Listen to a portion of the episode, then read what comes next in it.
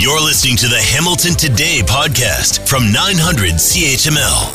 All right. Uh, as we know, the big NATO meetings are going on. All the leaders are there. And good news today that NATO has welcomed Sweden into uh, the realm. However, uh, the Ukrainian President Volodymyr Zelenskyy said is very upset that uh, there is no timetable for his country's membership into NATO, which is, remember when this all started, it wasn't about joining NATO. And now, of course, uh, the Russian invasion being what it is, uh, obviously those countries that, that weren't even involved in NATO before are asking to join.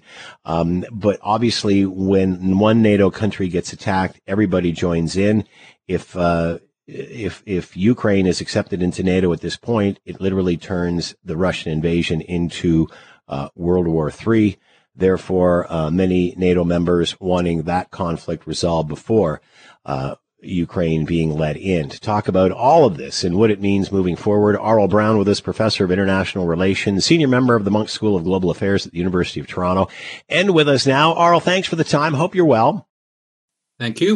Your thoughts at what happened today, surprise Sweden's in, and that uh, Volodymyr uh, Zelenskyy is upset there's no timeline here. It was a day when considerable progress had been made, but there were also disappointments.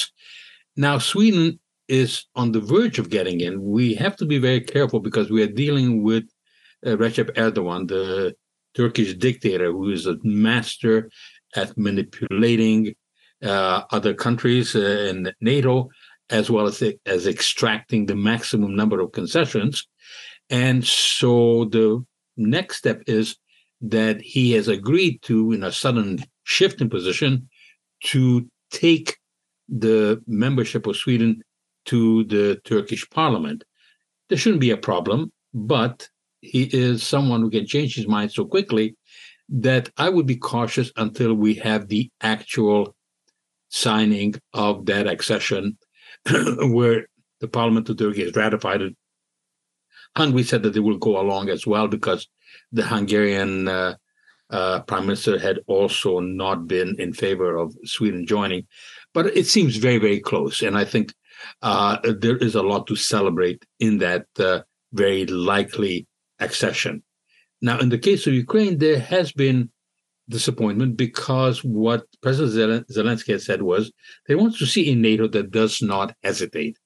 In uh, short, what he wants to get from NATO is a timeline. He appreciates that it's not possible for NATO to have Ukraine join right now because then they would need to invoke Article Five, which would mean that they would be in a fight against Russia. I don't know if that would necessarily mean a third world war because Russia is not a superpower. And I mm. think the nuclear threat that they're making is largely empty. Putin is not someone who wishes to commit suicide. This is a man who wears four hundred dollars Brioni shirts and uh, uh, when he exercises, wears a twenty-five hundred dollars Loro Piana silk and cashmere tracksuit.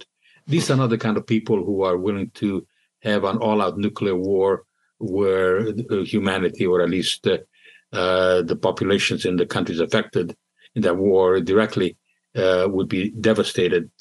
But uh, this is not what Zelenskyy expects. But a timeline means that Russia would not have a veto. It means that Ukraine's membership would not be negotiated with Russia. And I think this is what Ukraine wants to make sure, that uh, they are grateful for the help that NATO has given them, and NATO has offered more help. They are creating a NATO-Ukraine council where they say Ukraine would sit as uh, unequal, and that would be basically bringing Ukraine into the antechamber of NATO. But then, you know, there was a NATO-Russia council as well, uh, where Russia hmm. did not take full advantage of it, but it had the possibility of blocking some things. So this is a tricky kind of development that Uh, can can cut both ways.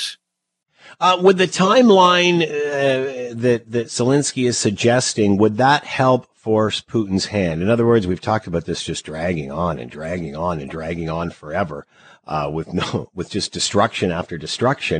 If they put a timeline on it, I don't know, say one year from now, uh, then Ukraine will start the discussions to come into NATO. Uh, does can Putin? Um, uh, uh, interpret that as if we don't get something done by the end of, of the year, then obviously we're going to have a bigger fish to fry here. H- how does Putin feel about all of this? Well, he's made all sorts of threats, but he made these threats uh, versus uh, um, Finland, which is now a member of NATO and has an eight hundred thirty mile border with hmm. Russia.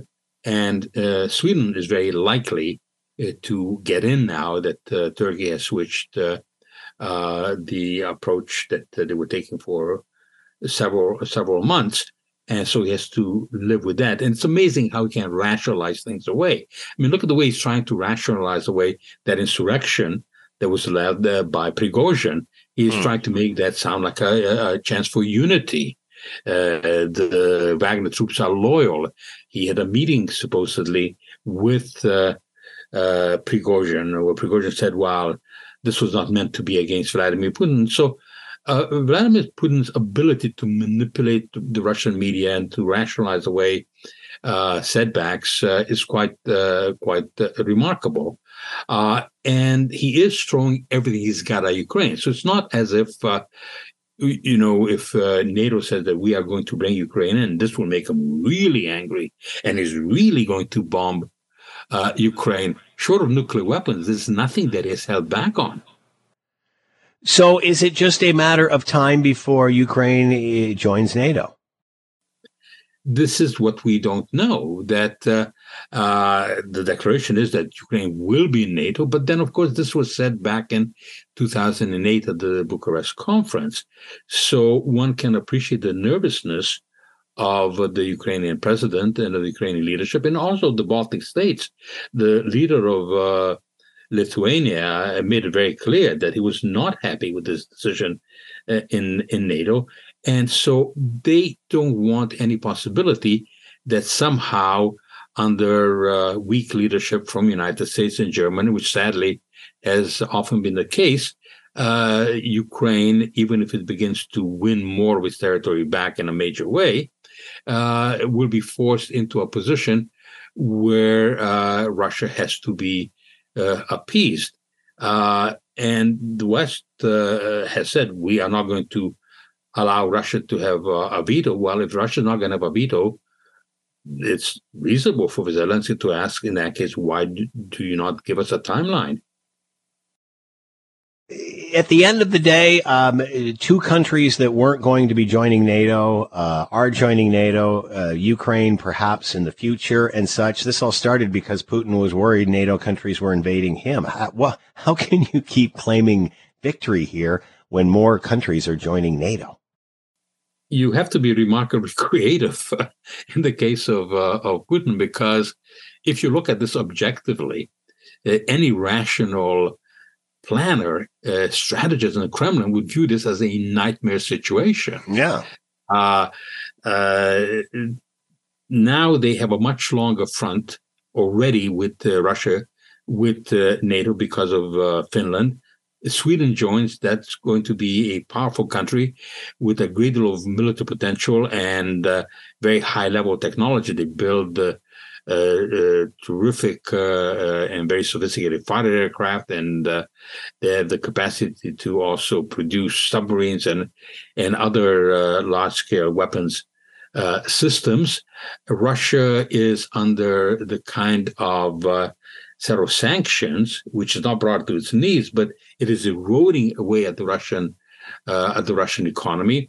Ukraine uh, now will never want to be part of the Russian, or a Russian empire, because despite the fact that Vladimir Putin has claimed that there are no independent Ukrainian people, there's no such thing as a Ukrainian nationality, even if this had been true before the war, and it wasn't, it certainly is not correct right now. There's very much a Ukrainian identity that will not uh, want to be subsumed into some kind of Russian uh, uh, identity. Uh, his relationship with China has become one where Russia is more and more of a vassal state. So it's hard to uh, see how uh, any Russian leader could have been more destructive to Russian interests, never mind the horrific tragedy that he's brought to Ukraine, but he has brought real disaster to Russia, but it still is in power. Uh, and uh, he may stay, stay in power for a while. Aurel Braun with us, Professor of International Relations, Senior Member of the Munk School of Global Affairs, University of Toronto, the latest on the Russian invasion of Ukraine and NATO as well. Aurel, as always, thank you so much for the time. Be well.